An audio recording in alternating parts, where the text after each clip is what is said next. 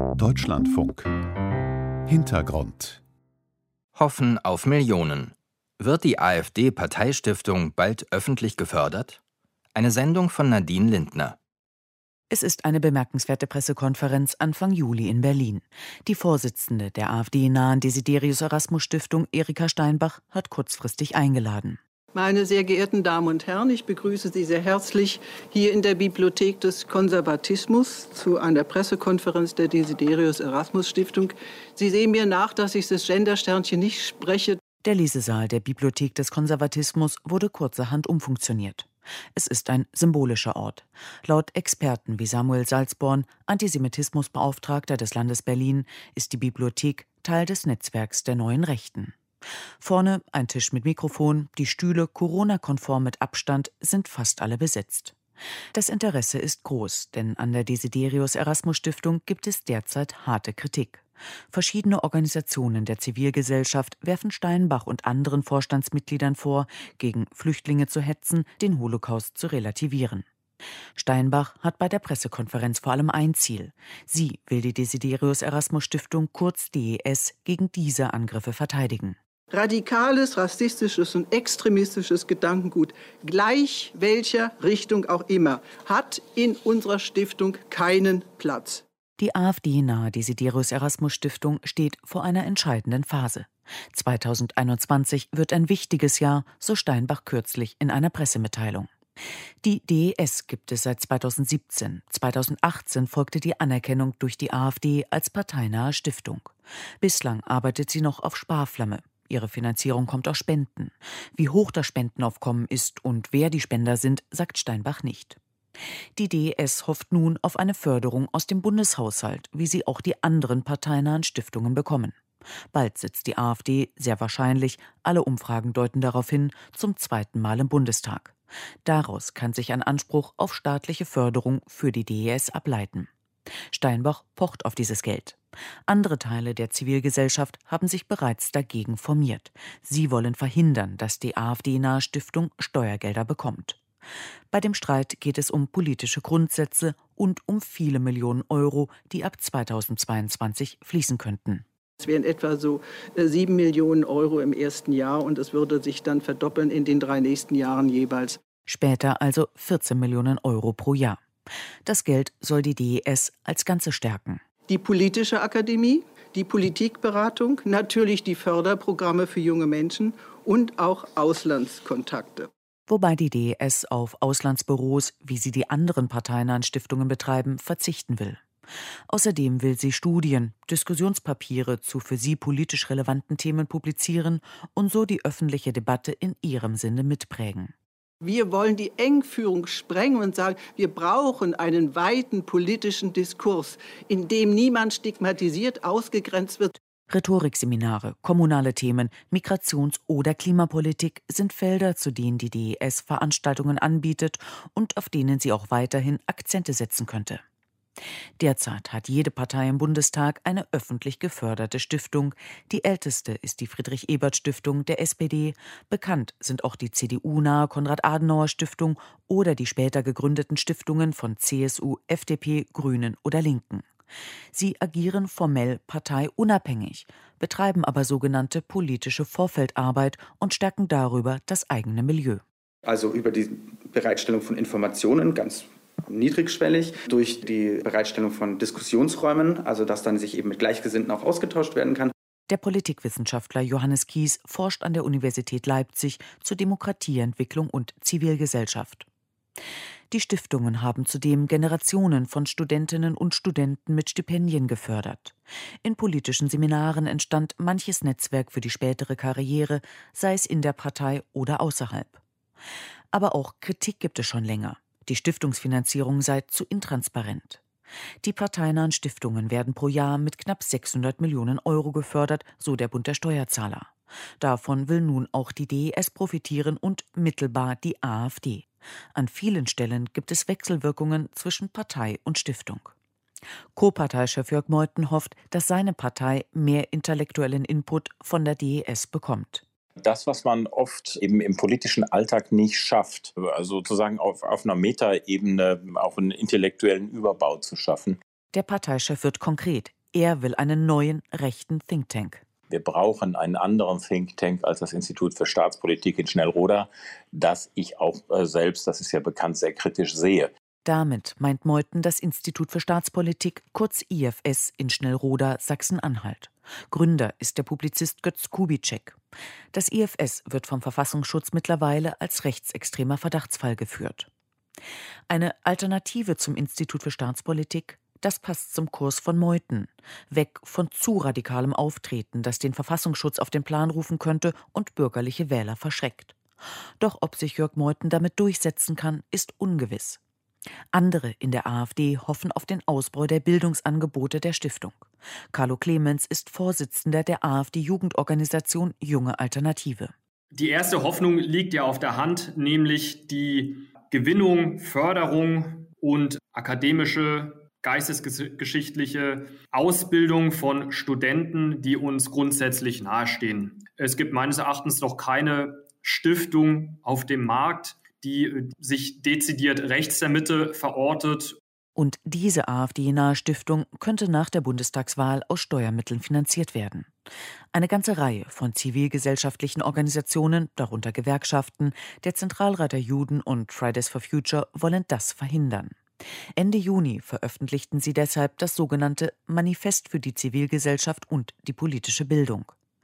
Meron Mendel, der Leiter der Bildungsstätte Anne Frank in Frankfurt am Main, die zum Ziel hat, Jugendliche und Erwachsene gegen Judenfeindlichkeit und Rassismus zu sensibilisieren, hat den Protest initiiert. Man sei zutiefst besorgt. Dass eine Stiftung Steuergelder bekommen soll, eine Stiftung, die eine Gefahr für Demokratie darstellt, eine Stiftung, die in Kreisen arbeitet, die äh, rechtsextremistisch und rechtspopulistisch geprägt sind. Die Hauptsorge von Mendel und seinen Mitstreitern, dass die Desiderius Erasmus Stiftung in Schulen und Hochschulen aktiv wird und dort bislang, Zitat, unsagbare Positionen, beispielsweise in der Flüchtlingspolitik, etabliert. Mit einer öffentlichen Förderung stünde ihr ein staatlicher Finanzpool zur Verfügung, aus dem das gesamte neurechte bis extrem rechte Spektrum finanziert werden könne. Die DES sei eben keine Stiftung wie jede andere, so das Papier. Meron Mendel und die Stiftungsvorsitzende Erika Steinbach führen seit langem eine Auseinandersetzung, teils vor Gericht. Mendel wirft Steinbach unter anderem vor, dass sie revisionistisches und antisemitisches Gedankengut vertrete. Konkret etwa, wenn sie via Twitter Kinder von AfD-Mitgliedern, die eine Waldorfschule nicht besuchen dürfen, als Zitat neue Judenkinder bezeichne und damit den Holocaust verharmlose. Der Tweet aus dem Jahr 2018 steht immer noch auf Steinbachs Profil. Und das wäre blauäugig zu glauben, dass sie dann in ihrer Tätigkeit innerhalb der Desiderius Erasmus Stiftung diese Ideologie komplett ablegen. Steinbach weist die Kritik zurück. Und doch bleiben Zweifel. Bei der Pressekonferenz in Berlin distanziert sich Steinbach zwar von extremistischem Gedankengut, reagiert dann aber ausweichend, wenn sie gefragt wird, wie sie denn mit Björn Höcke umgehen würde, sollte der im Stiftungskontext auftauchen. Wir können niemanden ausschließen, das ist eine pauschale Feststellung. Wir sind die parteinahe Stiftung der AfD. Punkt. Der Thüringer AfD-Landeschef Höcke ist für den Verfassungsschutz ein Rechtsextremist.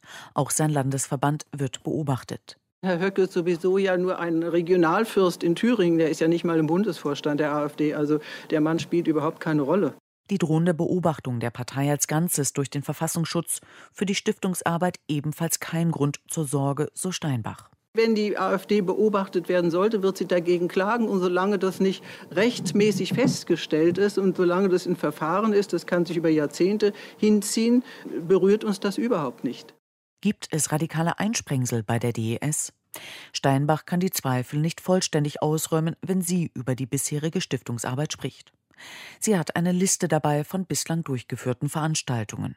Neben eher serviceorientierten Vorträgen zum Baurecht in Kommunen oder Rhetorikschulungen, von denen Kommunalpolitiker profitieren sollen, gibt es auch Vorträge zu zentralen Themen der AfD, wie Asyl, nationale Identität oder Frühsexualisierung, und zum Islam, der für sie nicht zu Deutschland und seinem kulturellen Fundament gehöre, so Steinbach.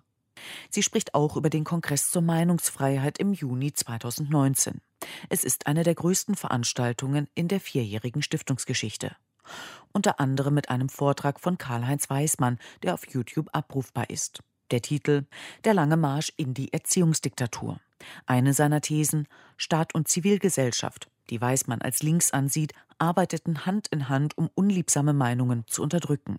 Zudem ist es ihnen gelungen, alles, was sie tun, mit so schmeichelhaften Begriffen wie Aufklärung, Pluralismus, Diversität und Menschenrechten zu dekorieren und damit den Widerstand der meisten, und die meisten sind dann doch relativ naiv, fast unmöglich macht. Menschenrechte als Dekoration? Karl-Heinz Weismann, Kuratoriumsmitglied der DES, ist eine Schlüsselfigur und zugleich eine der umstrittensten Personalien in der Stiftung. Der Historiker und neurechte Vordenker gründete mit Götz Kubitschek zusammen das Institut für Staatspolitik in Schnellroda und hat es bis 2014 geleitet. Zum Stiftungskuratorium gehörte bis 2021 als Leiter auch Max Otte, nun an der Spitze der Werteunion. Otte fällt auf Twitter immer wieder mit radikalen Äußerungen auf. Zum Mord an seinem Parteifreund Walter Lübcke durch einen Neonazi schrieb er, dass der Mainstream nun endlich seine NSU-Affäre habe. Otte löschte die später. Die Frage, wer aktuell noch zum Kuratorium gehört, beantwortet Steinbach mit Hinweis auf Datenschutzgründe nicht. Bemerkenswert ist auch Erik Lehnert. Er war bis zum vergangenen Jahr als Schriftführer im Stiftungsvorstand vertreten. Lehnert ist aktuell Geschäftsführer am Institut für Staatspolitik von Götz Kubitschek.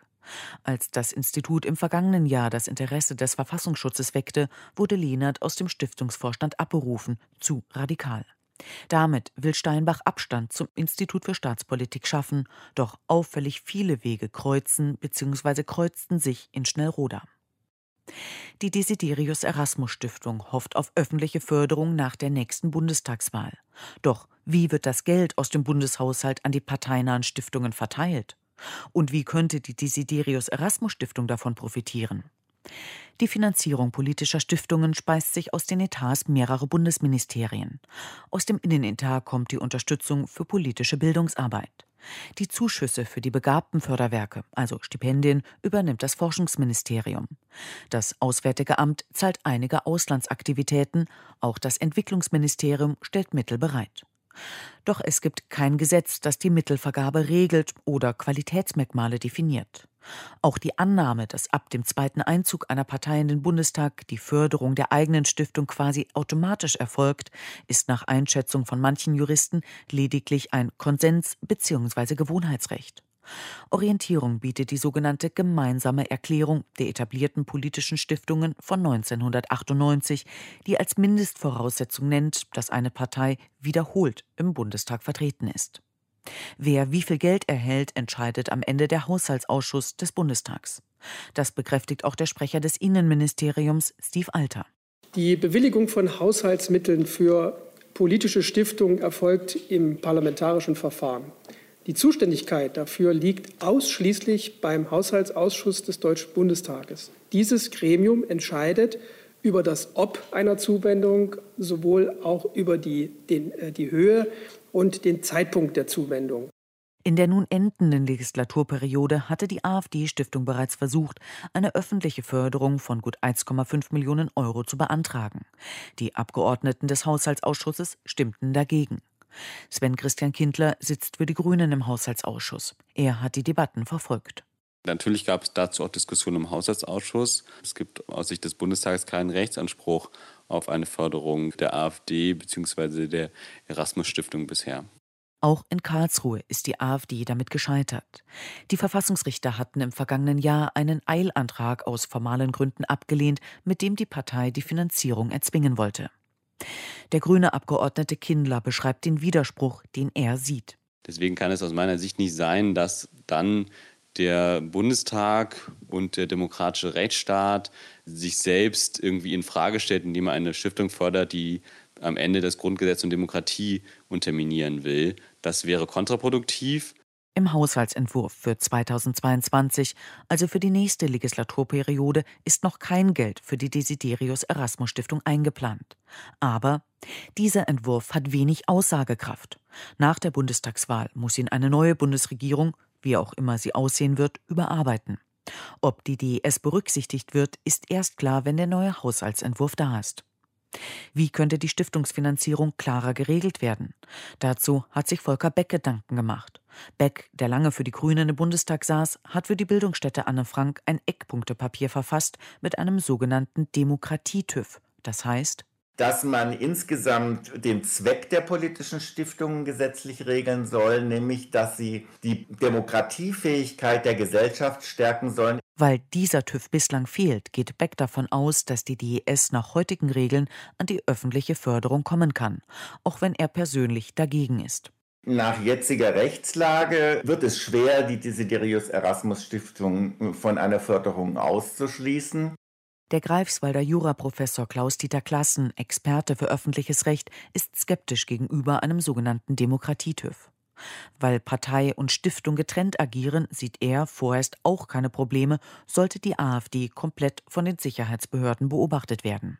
Also einfach aus der Entscheidung, die AfD durch den Verfassungsschutz zu beobachten, abzuleiten, dass auch die DRS nicht förderungswürdig ist, so simpel kann man es sich meines Erachtens nicht machen. Man muss schon auch die DRS als solche etwas genauer betrachten. Aber dann bleibt noch die Frage, wie könnten die Stiftung und mittelbar die AfD die Millionen, die womöglich bald fließen, konkret einsetzen? Die AfD wurde 2013 gegründet und hat heute knapp über 30.000 Mitglieder. Teilweise hat sie Schwierigkeiten, auf Kommunal- oder Kreisebene Listenplätze zu besetzen oder genügend Bewerber auf Stellenausschreibungen zu finden. Die Stiftung könnte hier Weiterbildungsarbeit leisten, erklärt der Politikwissenschaftler Johannes Kies von der Universität Leipzig. Und es geht im Prinzip darum, eine eigene Parteielite aufzubauen, jungen Nachwuchskräften aus der AfD über Stipendien, aber auch einfach über Jobs in der Stiftung eine Karriere zu ermöglichen. Für Politikberater Johannes Hilge, der sich intensiv mit der AfD befasst, ist der politische Meinungsbildungsprozess durch Diskussionspapiere aus der AfD-nahen Stiftung von zentraler Bedeutung. Man wird sich dann auf Papiere stützen können, die Studien genannt werden, wo wahrscheinlich auch irgendwelche Autoren mit Doktor- oder Professorentitel draufstehen, zum Beispiel zum Klimaschutz oder auch zur Gesundheitspolitik. Im Rahmen von Corona könnte man sich das ja vorstellen. Und dann hat man auf einmal etwas in der Hand, wo man sagen kann, das ist eine wissenschaftliche Evidenz für unsere politische Position. Stipendien, Weiterbildungen, Positionspapiere, Think Tank. Aus Sicht der Partei bietet die Stiftung viele Vorteile. Doch es bleiben Widersprüche und Fragezeichen. Denn die AfD sagt seit Jahren, dass die Finanzierung der parteinahen Stiftungen neu geregelt werden muss. 2018 hatte sie beispielsweise einen Gesetzentwurf zur transparenteren Stiftungsfinanzierung vorgelegt. In ihrem aktuellen Programm zur Bundestagswahl fordert die AfD sogar noch weitergehendes. Die AfD will die gesamte staatliche Parteienfinanzierung neu regeln und deutlich begrenzen, sowie die staatliche Finanzierung von Parteistiftungen ganz abschaffen. Kurzum, die AfD will von öffentlichen Förderungen profitieren, die sie eigentlich vehement ablehnt. Für den Vorsitzenden der AfD-Jugendorganisation Junge Alternative, Carlo Clemens, ist das kein Widerspruch. Eben um eine Waffengleichheit herzustellen. Also wenn die anderen Parteien diese parteinahen Stiftungen haben, dann muss die AfD meines Erachtens auch dahingehend gleichberechtigt sein. Heute wird die Stiftung in der Partei eher beiläufig zur Kenntnis genommen, sagt Parteichef Jörg Meuthen. Das Thema ist durch. Diese Grundsatzfrage ist heute kein Thema mehr. Der Wahlkampf, der Richtungsstreit, der die Partei seit Jahren beschäftigt, und die drohende Beobachtung durch den Verfassungsschutz bestimmen die Parteiagenda.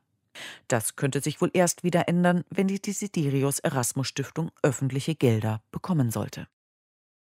Das war der Hintergrund. Hoffen auf Millionen. Wird die AfD-Parteistiftung bald öffentlich gefördert? Eine Sendung von Nadine Lindner. Redaktion Frederik Rother.